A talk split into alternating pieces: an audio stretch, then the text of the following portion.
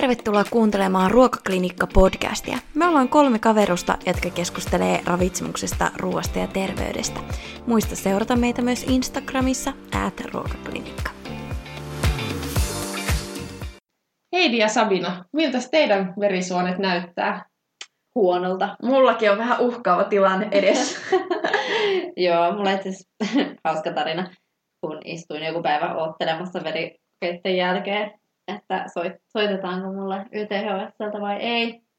Ja se oli sanonut, että soittaa mulle vaan, jos mun kolesteroliarvoissa on jotain puhuttavaa. Siinä mä nätisti siemailin pannukahviani ja sitten soitti mulle ja mä tiesin heti, mistä on kyse. Niin tota, sitten kun se sanoi sitä, siitä kolesterolista, että paljon ne on, niin kyllä mä nauratti juoda sitä pannukahvia. Mullekin, mulla itse asiassa kokonaiskolesteroli on ok, mutta mulla on LDL vähän, eli tämä huono kolesteroli ihan pikkasen koholla. Mm. Mulla on siis sukurasitetta aika paljon, niin tuota, ei itse asiassa yllättynyt. Mä en ollut ikinä niin kuin ennen mitannut niitä, ja mä kävin sitten verikokeessa, että mä halusin tietää, että mikä on tavallaan se lähtötaso. Ja mä olin vähän järkyttynyt. Mä olin yli 10 vuotta kasvissyöjä ja mielestäni kiinnittänyt huomiota, mutta näköjään geenilläkin on vaikutusta, ja olen mä yrittänyt nyt kiinnittää tähän huomiota. No joo, mulla se meni vähän niin, kuin niin että mä lähdin siitä sohvalta sitten tota, Klaas Olssonille ja ostin sieltä kahvinkeittimen. Suodatin kahvinkeittimen. No juu. Tuntuu vähän se pahalta, mutta kyllä siihen nyt vähän tottunut. Joo. Joo. No se voi olla sitten semmoinen herkuttelu se pannukahvi. Joo, se on semmoinen viikonloppuherkku. Mm, toi on tosi kiva kyllä, että on tommonen spessujuttu.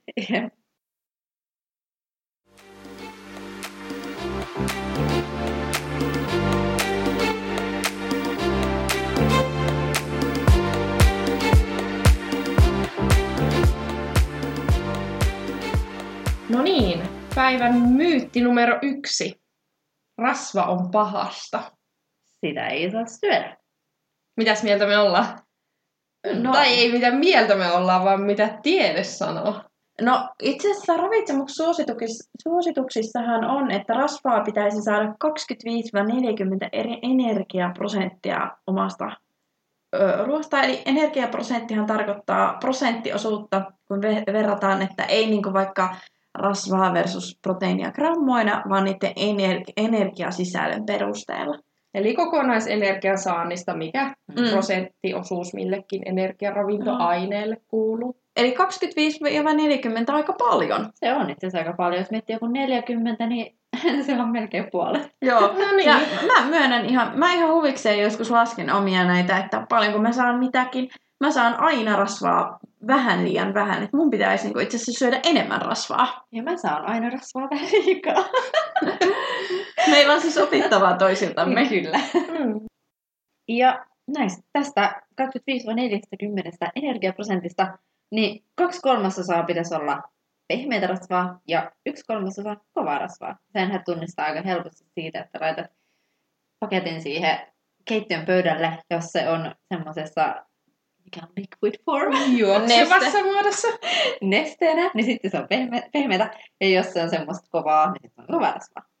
Joo, ja vielä tarkennuksena, että kovaa rasvaa enintään se yksi kolmasosa. Eli toki ei haittaa, vaikka on, on vähemmänkin. Mutta se, että vielä minkä takia näitä sitten rasvoja tarvitaan, ja minkä takia tehdään tämä erottelu kovan ja pehmeän rasvan välille, niin se johtuu siitä, että kovalla rasvalla ei oikeastaan ole mitään spesifisiä tehtäviä meidän elimistössä.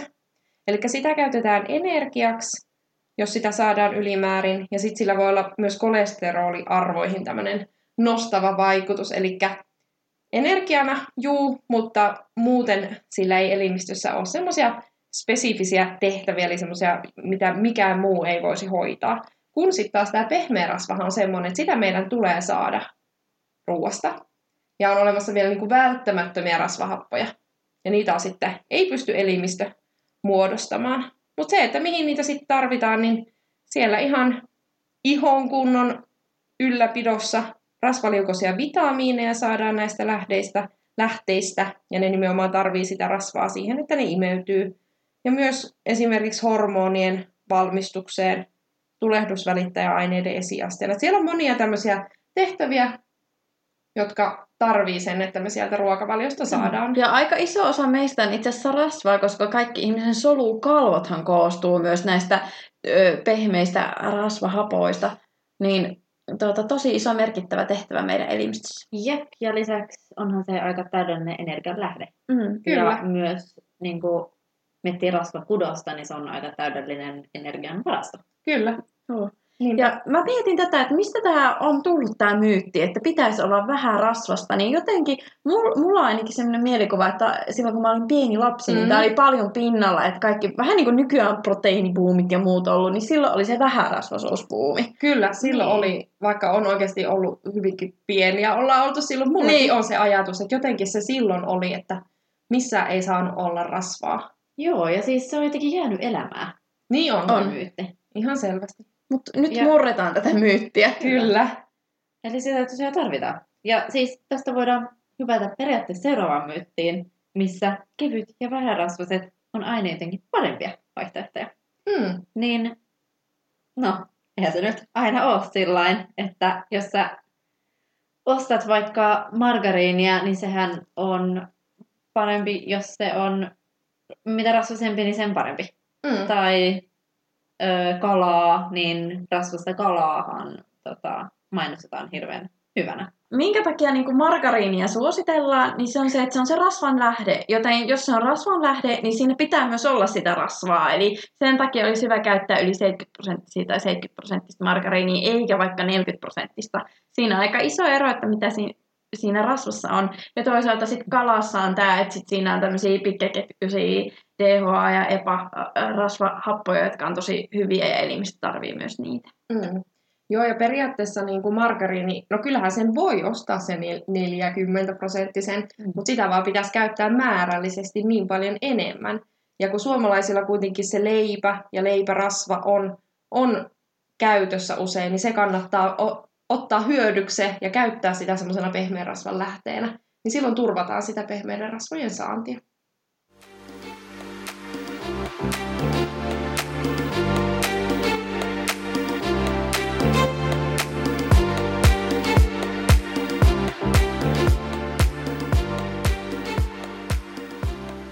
Margariineihin liittyy myös toinen terveysmyytti, että ne sisältäisi transva- transrasvahappoja.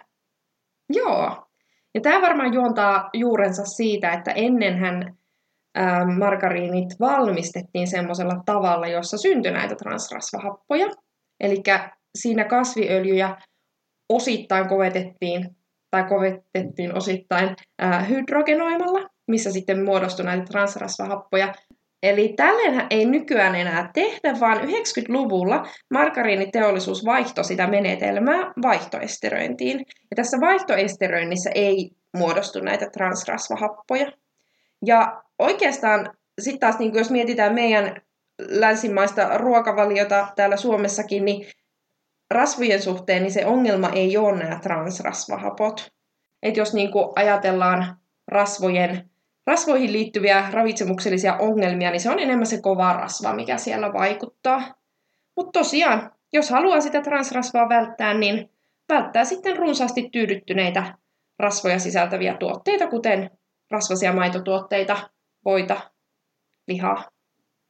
Ja ehkä tämä on tullut siitä, kun ennen, niin kun, nämä, niin kun just margarit ja muut on sisältänyt enemmän sitä transrasvaa, niin sitä on sitten pelätty, siitä on ehkä tullut sellainen juttu, että sitä pitää Mm. välttää. Mutta tosiaan, kun tämä on muuttunut tämä teollisuus, mm. niin ei ole enää tämä, mikä se oli kissarasva, mikä juttu joskus. se on joku. Joo, niin näitä margariinin historiaan liittyen, niin se nykytilanne on tosiaan aivan eri. Joo, ja Kyllä. tämä on kyllä vaikuttanut siis myös muihin tuotteisiin, että myöskään muiden tuotteiden, kuten esimerkiksi vaikka kekseissä, niin sitä transrasvoja ei ole samalla tavalla kuin ennen, koska kaikissa näissä valmistustavoissa on muutettu tähän, mikä se termi olikaan. Vaihtoesteröintiin. Kyllä, just näin. Joo, ja siis sehän on silleen, että näitä transrasvojen määriä elintarvikkeissa ei merkitä näihin tuotteisiin. Eli EU on säätänyt sillä tavalla, että niitä oikeastaan ei saa merkitä näihin tuotteisiin. Mistäköhän tämä johtuisi? No siis mulle tulee ainakin, tai siis ehkä tämä liittyy samaan asiaan, tai suurin piirtein samaan asiaan kuin mitä esimerkiksi tupakkatuotteissa, koska niissähän oli joskus öö, merkinnät. Mä en muista, oliko ne pakko olla vai oliko ne muuten vaan, mutta siellä oli merkinnät nikotiinipitoisuudesta. Ja sitten sinne tuli, siihen tuli EUlta, EUlta semmoinen säädös, että niitä ei saa olla sen takia, että ei ole vähän niin kuin parempaa, terveellisempää tupakkatuotetta. Niin ehkä tähän liittyy myös semmoinen, että koska niitä ei joka tapauksessa saada hirveästi, niin se olisi vähän niin kuin semmoinen turha määritelmä. Niin, että syntyy niinku väärä mielikuva, että niin. tässä Niin. toisessa nyt olisi jotenkin haitallista ja toisessa ei haitallista, kun no todella Joo. ei ole niinku merkitystä. Niinpä, kun ne määrät on tosi pieniä. Joo. Niin ehkä siinä on joku tämmöinen taustalla. Tämä on tosi mielenkiintoinen. Mä en itse asiassa tiennyt kumpaakaan tuosta, että niin kun, ö, et ni- ne pitoisuudet on oikeasti niin pieniä, tai no tiesin, mutta niin en näin tarkasti. Ja myöskin tätä niin merkintäasiaa. Mä en ollut kuullutkaan tästä, niin tosi mielenkiintoinen tieto.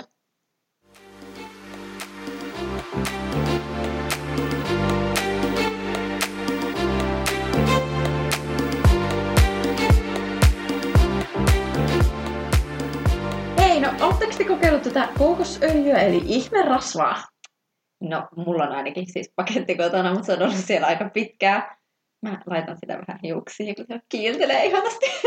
No joo, siihen tarkoitukseen mäkin ehkä voisin sitä käyttää. Mä tykkään kyllä kookoksen mausta, Mm. Mutta... Se kyllä tuoksuu hyvältä. mm, mutta en mä sitä kyllä ruokavaliossa käytä. Joo. Mä itse siis, mä googletin ö, kookosöljyn.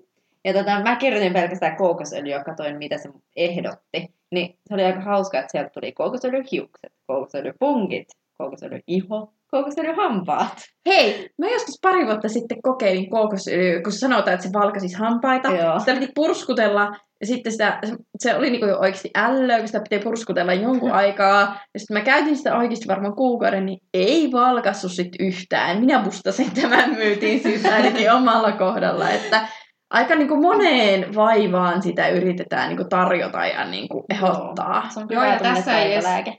Tässä ei edes tullut että näitä niinku ravitsemukseen liittyviä väittämiä. Niin. Niitä olisi sitten toinen lista vielä. Joo. Et niinku, ehkä ihmisten pitäisi pohtia tätä, että jos jollekin yhdelle aineelle annetaan näin monta niinku, hy- hyvää tarkoitusperää, niin onko, onko se sitten niinku mahdollista, onko se Mm. totta? Minkä takia niinku, joka paikassa ei sit käytettäisi tätä, että ne niinku, ei- aina, Mm. aina vaikka sanotte, että on tämmöinen ihmetuote, niin niille väittämille ei aina ole mitään perää. Kyllä, että luulisin, että siinä vaiheessa sit löytyisi jo kookosöljyklinikoita ja tämmöisiä hoitoloita, missä sitten parannettaisiin sillä Niin, kookosöljyllä. Ja niitä olisi ollut pitempään kuin tämä 2010-luku. Kyllä. Jep. Ja kookosöljystä itse asiassa siis toinen on MCT-öljy, mikä siis valmistetaan kookoksesta. Tai, niin, niin tota, siihenkin liittyy kaiken näköistä. Että siellä tuli, kun eka laittoi MCT-öljy, niin sinne tuli ö, muun muassa se, että se li- lisää meidän energiankulutusta ja että ö, auttaa painon pudotuksessa. Sitten on kaikki väittämiä, että se olisi hirveän hyvä ennen liikuntasuoritusta, että erinomainen energianlähde kuulemma siihen. Niin tota, joo, tämä on kyllä oikein ihme aine tämä kookos. Mm. Kyllä, eikö niistä MCT-öljyistä ollut, että niistä ei ole edes viime vuosina enää hirveästi tehty tutkimusta, että tavallaan tutkimus on jo löytänyt ne hyvät käyttökohteet sille, mutta ei niin näille ole löydetty enää oikein mitään perää. Joo, tämmöisen käsityksen mä sain, kun etsiskelin tuolla, että aika paljon semmoisia vanhoja tutkimuksia, missä on just todettu tämä, että kyllähän sitä käytetään joissain tilanteissa, esimerkiksi jos on heikentynyt rasvanimeytyminen, niin siihen, siihen sitä käytetään, mutta se on jo ihan toinen, ö, Se on jo sitten terveydenhuollossa niin, ammattilaisten valvonnassa tehtävää Kyllä. hoitoa. mutta Eli sitten- tämmöinen rasvojen imeytymishäiriö on siis sairaus, ei sille, että no Mm. niin kuin tavallaan, että se on sitten niin kuin siihen liittyy omat oireensa, että se on niin kuin tämmöinen lääkärin diagnosoima Kyllä, se on ihan sairaus. sairauden ravitsemushoitoa siinä vaiheessa. Kyllä. Ja tota, MCT-öljystä siis sen verran, mitä löytyi, niin ö, jonkin verran löytyy näitä puoltavia. Siis esimerkiksi tähän ö, energian, mitä, mitäs mä sanoin, energian niin kuin lisäykseen, ei kun Energiakulutuksen lisäksi. energian kulutuksen lisäykseen, mutta tota, ö, suurin osa niistä on tehty siis eläimillä, eli ei voida todellakaan sanoa, että ihmisillä käy näin. Ja tota, ne, mitä oli tehty ihmisillä ja missä oli ö, saatu tämmöisiä tätä myyttiä puoltavia tutkimustuloksia, niin siellä oli ollut yli 80 tutkittavaa, että määrät oli tosi pieniä. Mm. Ja samoin niissä oli myös noin painonpudotushommat. Niin tota, kyllä osassa löydettiin, että sillä voisi olla vaikutusta, jos se korvaisi muita rasvoja, mutta tota, siellä oli ehkä jotain yhden kilon verran, eli periaatteessa yksilön tasolla, niin sillä ei ole mitään hyötyä oikeastaan. Joo, eli sanotaan, että nämä tutkimukset on sellaisia, ja niitä tutkimuksia on niin vähän, että niiden Mm. perusteella ei voi mitään pitkäkantoisia johtopäätöksiä tehdä. Joo, ei. Ja tota, kyllä niissä painonpudotustutkimuksissa MCT-öljyn käyttömäärät oli niin isoja, että voi olla, että siellä on tullut jo vähän tämmöistä vatsaongelmaa, mikä voi selittää sitä painonpudotusta.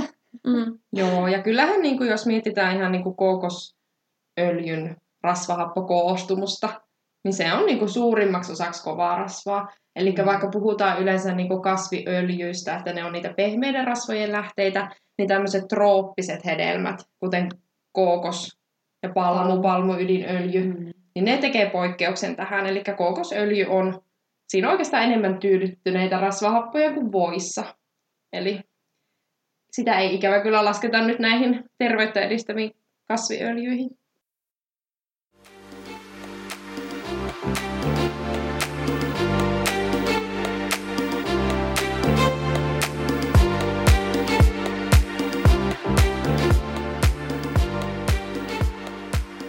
Ja se, mikä näihin pehmeiden rasvojen lähteisiin, kasviöljyihin liittyy, niin sieltä saadaan niitä välttämättömiä rasvahappoja, kuten omega-3 ja omega-6 rasvahappoja. Heidi kertoo meille näistä nyt lisää. Joo, mä oon tosiaan tehnyt ravitsemustieteelle kandin tutkinnon itse asiassa näistä omega-6-rasvahapoista, niin mulle aika tuttu aihe. Ja mä sanoinkin, että rakkaalla rasvalla on monta nimeä. Mm. Eli omega-3 ja omega-6-rasvahappoja saattaa kuulla tämmöiset termit kuin N3 ja N6-rasvahapot, tarkoittaa samaa asiaa, ja myös alfa-linoleeni ja linolihappo. Eli alfa-linoli linoleeni on tätä omega-3-rasvahappoa ja linolihappo sitten omega-6. Ja nämä on tämmöisiä rasvahappoja, mitä meidän elimistö ei osaa itse tehdä, vaan nämä pitää saada sitten näistä ruoka-aineista. Niissä on tämmöinen, kun tyydyttymättömissä rasva, rasvahapoissa on tämmöisiä hiilien välillä kaksoissidoksia, niin kolmosissa ne on vähän niin kuin kolmannella paikalla ja kutosissa kuudennella paikalla. Ja meidän elimistössä ei ole entsyymi, joka osaisi tehdä näitä sidoksia. Mutta me sitten jatkojalostetaan näitä yhdisteitä. Tässä on vähän niin kuin tämmöinen briefaus, mitä nämä on, ja näihin liittyy sitten pari myyttiä. Eli aika yleinen on semmoinen, että tämä omega-6-rasvahappo aiheuttaisi matala-asteista tulehdusta. Joka liittyy Mäkin on jo kuullut. Mm. Joo. Ja sehän on yhdistetty, se on oikeastikin yhdistetty kro- moniin kroonisiin sairauksiin, se matala-asteinen tulehdus. Mutta sori, tämä ei nyt ihan pidä paikkaansa. Mm. Mutta mä vähän avaan tätä teoriaa tästä taustalla. Eli on, mi, mistä tämä myytti on syntynyt, niin tämä linolihappo, eli omega-6-rasvahappo, on elimistössä ö, lähtöaineena semmoiselle aineelle kuin aragidonihappo. Se kuuluu tämmöiseen hormonin kaltaisten yhdisteiden ryhmään, jotka toimii paikallisesti elimistössä, mutta ne hajoaa nopeasti ja ne on muun muassa tulehdusreaktiossa mukana. Ja tosiaankin tästä aragidonihaposta muodostetaan prostaglandiineja, jotka on tuota, tässä tulehdusreaktiossa ja esimerkiksi se tuttu burana osallistuu, että se vähentää näitä prostaglandiineja. Eli oikeastikin siihen tulehdusreaktioon liittyy. Ja on siksi ajateltu, että jos paljon saisi ruokavaliosta tätä omega-6, niin sitten tätä tulehdusainettakin muodostuisi enemmän. Mutta tämä on itse asiassa väärä harhaluulo. Eli elimistössä on joku semmoinen säätelyjärjestelmä, että vaikka söisit sitä omega-6 vaikka kuinka paljon, niin se tulehdusaineen määrä ei siitä sitten lisäänny. Eli tämä ei siis ole totta, mikä oli mullekin silloin uusi, uusi asia, kun mä tämän opin. Mm. Toisaalta myös sitten nämä omega-3-rasvahapot, niitä on pidetty, että ne estäisi tätä matala-asteista tulehdusta, ja se on totta. Ja oikeastaan näillä omega-6 on myös vastaava vaikutus kuin omega-3, eli ne vähentää tätä matala-asteista tulehdusta, eli toisin kuin on luultu. Eli voidaan syödä rasvaa, jee. Kyllä, riippuu mitä rasvaa. Toinen sit myytti näihin ras, omega-rasvahappoihin on tämmöinen, että mikä olisi se optimaalinen, optimaalinen omega-rasvahappojen suhde, mitä meidän pitäisi ruuasta saada. Tämä on itse asiassa aika jännä juttu, että meidän aivoissahan näitä rasvahappeja on yhden suhde yhteen, eli saman verran molempia, mutta meidän muussa, vaikka niin jos otetaan rasvasoluja meidän elimistöstä, niin niiden se suhde riippuu siitä, että miten me saadaan omega-3 ja omega-6 meidän ruokavaliosta. Eli aivoista sitä säädellään, mutta sitten muuhun se tulee, kroppaan se tulee sen ruokavalion mukaan. Olet mitä syöt. Kyllä, olet mitä syöt.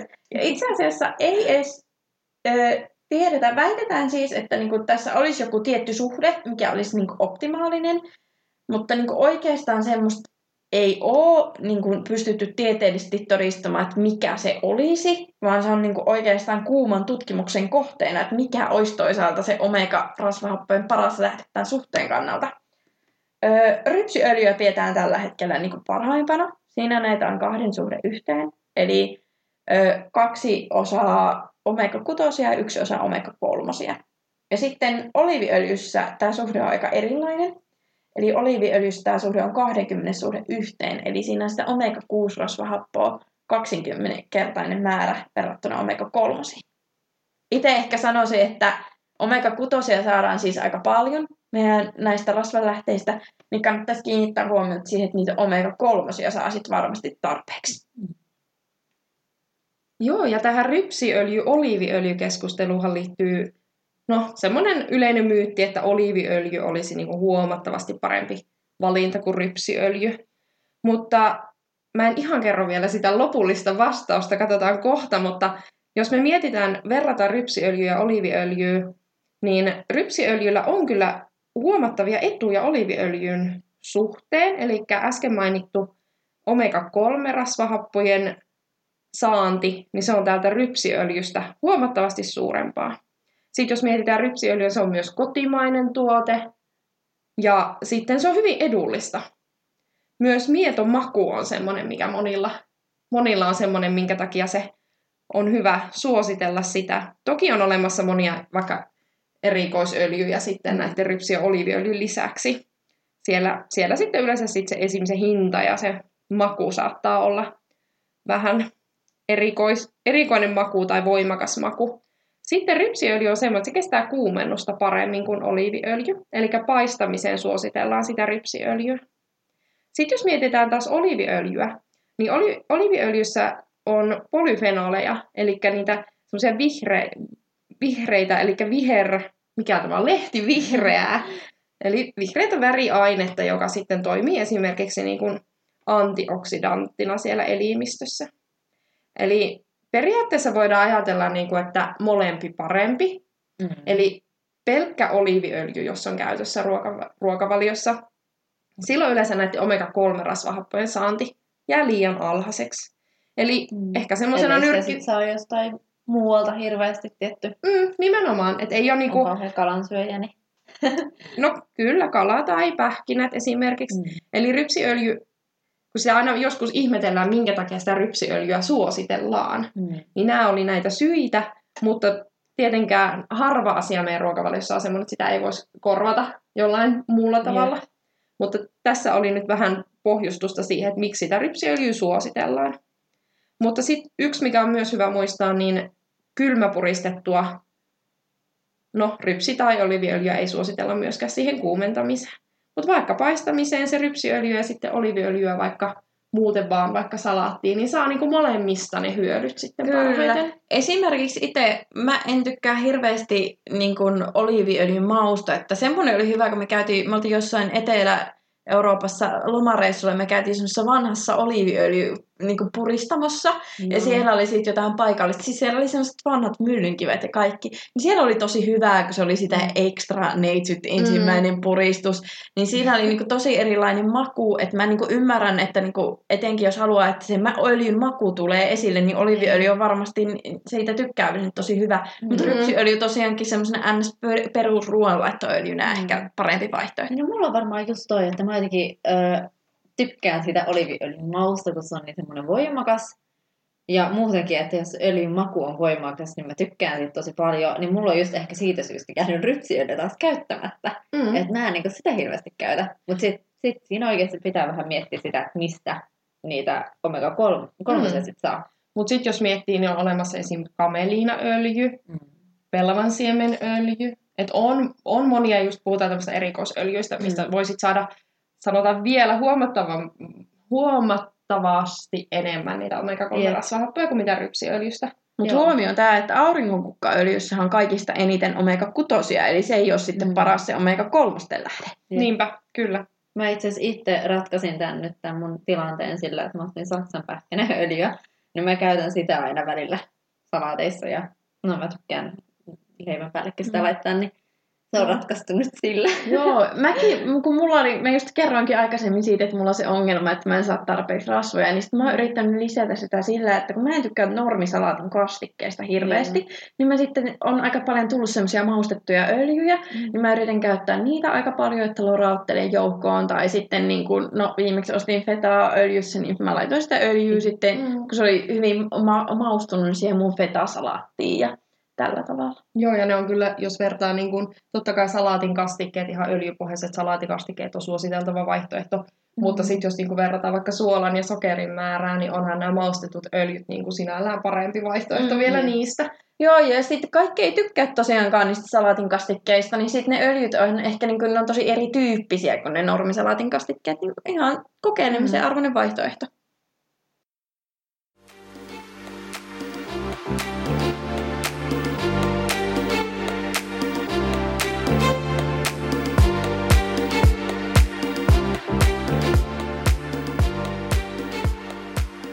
Seuraava ravitsemusmyytti. Äh, ravitsemusterapeutit ja muut äh, ajattelee punaista, kun joku sanoo voi. Mm, tämä on, paha juttu, koska mulla on kyllä kotona voi paketti. niin on mullakin. Tämä on tota, hyvin tiukassa oleva myytti. Eli siis semmoinen, että, että se on kuin kirosana meille, se Mm. voi. Mutta siis todellisuudessa, jos nyt ihan mietitään, niin nykykäsitys on se, että se tyydyttyneiden rasvojen lähteet, esimerkiksi se voi, niin se ei ole niinku itsessään niinku se suurin ongelma. Vaan ongelma siinä on se, että jos meillä on ainoastaan se voi käytössä siellä ruokavaliossa, niin silloin meillä ei ole sitä ehkä margariinia, joka olisi Mm. mm. pehmeiden rasvojen lähde. Eli jos me halutaan sitä voita käyttää, niin sitten meidän pitää varmistaa se pehmeiden rasvojen saanti muista lähteistä. Eli vähän niin kuin siinä saanissa olisi, että kaksi kolmasosaa pehmeitä ja yksi kolmasosa voi olla sitä tyydyttynyttä niin kuin Mm. enintään. Eli sitä ei ole täysin kielletty, mutta Mm. niin kuin suuri osa Niin. olisi sit muuta. Kyllä. Niin. Et jos miettii, että nyt periaatteessa jos käyttää jotain kalaa hirveästi tai syö salaatteja, joihin lisää öljyä tai en mä tiedä, vetää päivittäin pähkinöitä ja siemeniä, niin kyllähän sieltä tulee jo sitä hyvää rasvaa, mm. rasvaa. Niin eihän se mitään haittaa, jos laitat voita leivän päälle. Niin, että me puhutaan määristä. Mm. Et siinä se sitten se, nimenomaan se suhde, että se Mm. suhde pysyy. Ja totta kai, jos meillä on sitten tosi vähän, yritetään niin kuin minimoida se rasvan määrä, määrä siellä ruokavaliossa, niin se suhde voi olla vielä vaikeampi saada sillä tavalla, että sitä kovaa rasvaa olisi se yksi kolmasosa. Eli se, että jos me käytetään reilusti, siis suositusten mukaisesti niitä rasvoja, niin siellä saa aika paljonkin sinällään olla sitä kovaa rasvaa. Mm. Mm. Joo, yllättävän paljon sinne kyllä mahtuu. Mm. Ja tämä terveysväite, niin kuin mistä tämä on lähtenyt, minkä takia tyydyttynyttä, eli tätä kovaa rasvaa pitää välttää, niin on siitä, että monestihan nämä rasvat liittää sydän- ja verisuonisairauksiin, niin on huomattu, että sepelvaltimotauti vähenee niin kuin väestössä, jos se tyydyttynyt rasva, eli vaikka se voi, korvataan ö, tyydyttymättömillä, eli niillä pehmeillä rasvoilla, ja hyvillä ö, runsaskuituisilla hiilihydraatin lähteillä. Eli se on taas, että millä asialla toinen asia korvataan. Eli se Mm. ei itse se voi ole se paha, vaan se, että sit se vie tilaa joltain muulta. Juuri näin. Mutta hei, mitäs te käytätte teidän ruokavaliossa? Miten te turvaatte teidän pehmeiden rasvojen saantia? No, mä, no, mä periaatteessa sanoin jo se, että mä ostin Saksan. Mm. Ja se on toiminut aika hyvin. Ja sitten mulla on... Niin. Mitenköhän mä sen turvaan? Mä hirveästi miettinyt sitä. Kun mä lasken näitä juttuja, niin kyllä mun saanti on ihan hyvä. Mutta tota... Joo, no mä kyllä teen, mä kun teen ruokaa, niin mä laitan sinne tosi paljon öljyä. Ja tota, sitten, no, ai niin, totta, kyllä mä syön pähkinöitä, kyllä mä syön siemeniä. Sitten jos mä syön salaattia, niin mä lora- lorauttelen sinne öljyä. Et joo, kyllä näitä tulee itse asiassa aika monesta. No, mäkin Kyllä. käytän semmoisena mun ns. perusruoanlaittorasvana. Mulla on rypsiöljy. Sitten multa löytyy niitä maustettuja öljyjä kotona, mitä mä laitan just salatteihin. Mm. Kun mun, mä tiedän, että mulla se rasvansaanti on niin vähäistä, niin mä sitten laitan vähän reilummin sitä margariinia tai leivän päälle niin kuin vähän ehkä enemmän kuin on totuttu. Ihan vaan sen takia, että mä saisin sitä tarpeeksi. Mutta joo, mulla on kyllä aika samat. Sieltä löytyy margariinia, pähkinät ja siemenet ja rypsiöljy, oliiviöljy, Mm. Mm, rasvainen kala. kyllä. Et kyllä se, tietysti se pitää olla sitten niinku päivittäissä se Niin. käyttö. Ja kyllä mä, mä käytän jonkun verran myös avokadoa. En, en ehkä ihan viikoittain tai muuta, mutta kyllä mä joka kuukausi avokadoa Mm. syön. Se on kyllä aika hyvä rasvanlähde.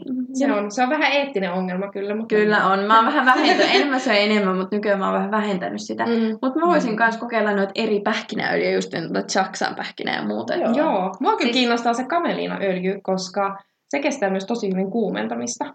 Mutta se, on, se pitää kokeilla, Mm. että miltä se, se maistuu. maistuisi? Mulla oli joskus joku kasvorasva, missä oli kameliina, niin se tuoksui tosi voimakkaasti. Joo, pelavan siemen oli jo toinen, mikä, millä voi esim. jos sulla on vaikka joku puinen leikkuulauta, siis me ollaan esimerkiksi, että kyllästää niin kuin sen. Aa, Se on aika, Kyllä. aikamoinen se tuoksu. siinä on kyllä tosi voimakas Ja kanssa. mä en usko, että se vaatisi totuttelua. Joo. Mm. Siis mulla on tota itse asiassa hyvä vinkki ihmisille, jotka tykkää käyttää voita, koska mä olin joskus ihan niin kuin voirakkauksissa. Niin mä sen makadamiaöljyä, niin se jotenkin kun sitä käyttää ruoanlaitos, niin se maistuu jotenkin tosi voimaiselta. Ehkä se, kun se on semmoinen pähkinäöljy, niin se maistuu oikeasti vähän Mä muistan, mä rakastin joskus semmoista Ben Jerry's jätskiä, missä oli makadamia pähkinöitä. Oi, se on mun eka kosketus makadamia pähkinöihin. Se oli tosi hyvä. Ja tosi hyviä. Mutta siis joo, mähän itse teen, margar- tai teen margariinin itse. Se oli se syy, miksi mulla oli sitä voita siellä kotona. Eli ihan niin kuin voista ja rypsiöljystä. Tota pitää kyllä kokeilla. Mm. Tämä on kyllä semmoinen, minkä voisi vois sitten Instagramin puolella jakaa. Joo, mä haluan ehdottomasti myös testata tätä. Jep.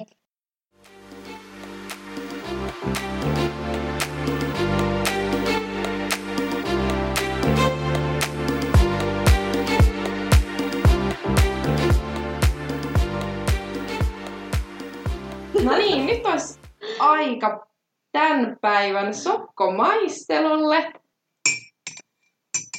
Joo. Miksi mä löin? Mä, mä, se on siinä se Joo, ja sitten älkää vetäkö henkeen sitä, Ai. vaan laittakaa suuhun. Tämä jotain viljalta. Mitä tää on? Mulla tulee mieleen joku hiiva. Sitten se meille kuiva hiivaa. En. Käydään jauhoa. Onko tää joku lese? Ei, ei tässä ole semmoinen rakenne. Ei, tää ei ole lese vaan joku muu. No joku jauha. Se niinku koko, se rae koko on hiutaleen ja leseen välistä. Saanko mä hipelöidä sitä kädessä? Saatte. Anna joku vinkki, mitä tää on. No sanotaan, että se on yksi neljästä ihan tämmöistä perus kotimaisesta viljasta. Ei tää ruista, ei oo. Ei ole ruista. Tää ei maistu sille. No, Mm. ei meiltä sitä Onko tää joku kotimaista joku, onko tää joku speltti? En, en. No lähellä spelttiä, mutta ei ole spelttiä, vaan ihan niinku Mm, perus Kaikki on ohra. No miettikää, minkä sukulainen speltti on. En mä tiedä. Öö, tiedättekö mitä speltti on? En. Vehnää. Joo, se on alkuvehnää, Mm. mutta siis tää ei ole spelttiä, vaan tää Tää on on, ihan perusvehnää. tää on perusvehnää. Oi, sä, su, saanko mä avata silmät? ette vielä, koska te ette ole arvannut, mitä vehnää, mitä, mitä Tää on vehnän kuorta. Ei, sit se olisi lesettä. Mitä muita viljaosia olemassa? Ei, tää ei ole ydintä, koska tää ei maistu valmiselta. Mm. Tää on se keskikerros. Kerroks mä? Kerro. Kerro. Se on vehnän alkio. No niin. Aa, saanko mä nyt avata? Saat. Interesting. Se on paahdettua vehnän alkiota. Aa, mihin tätä voisi käyttää? Laittaa Ihan niin kuin lesetteen tapaa, vaikka puuroa tai jogurttiin tai... niin, että niinku Yes. ekstra kuidu lähtee. Kyllä, ihan niin kuin leseen. Mä luulin, että se oli psylliumia.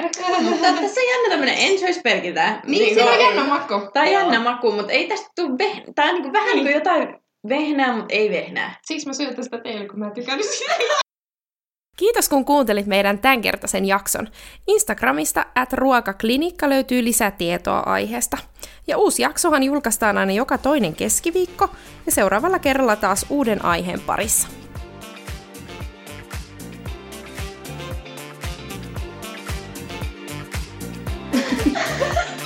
Mutta no niin nyt lopettakaa se nauraminen, niin voi jatkaa. Joo. Perfect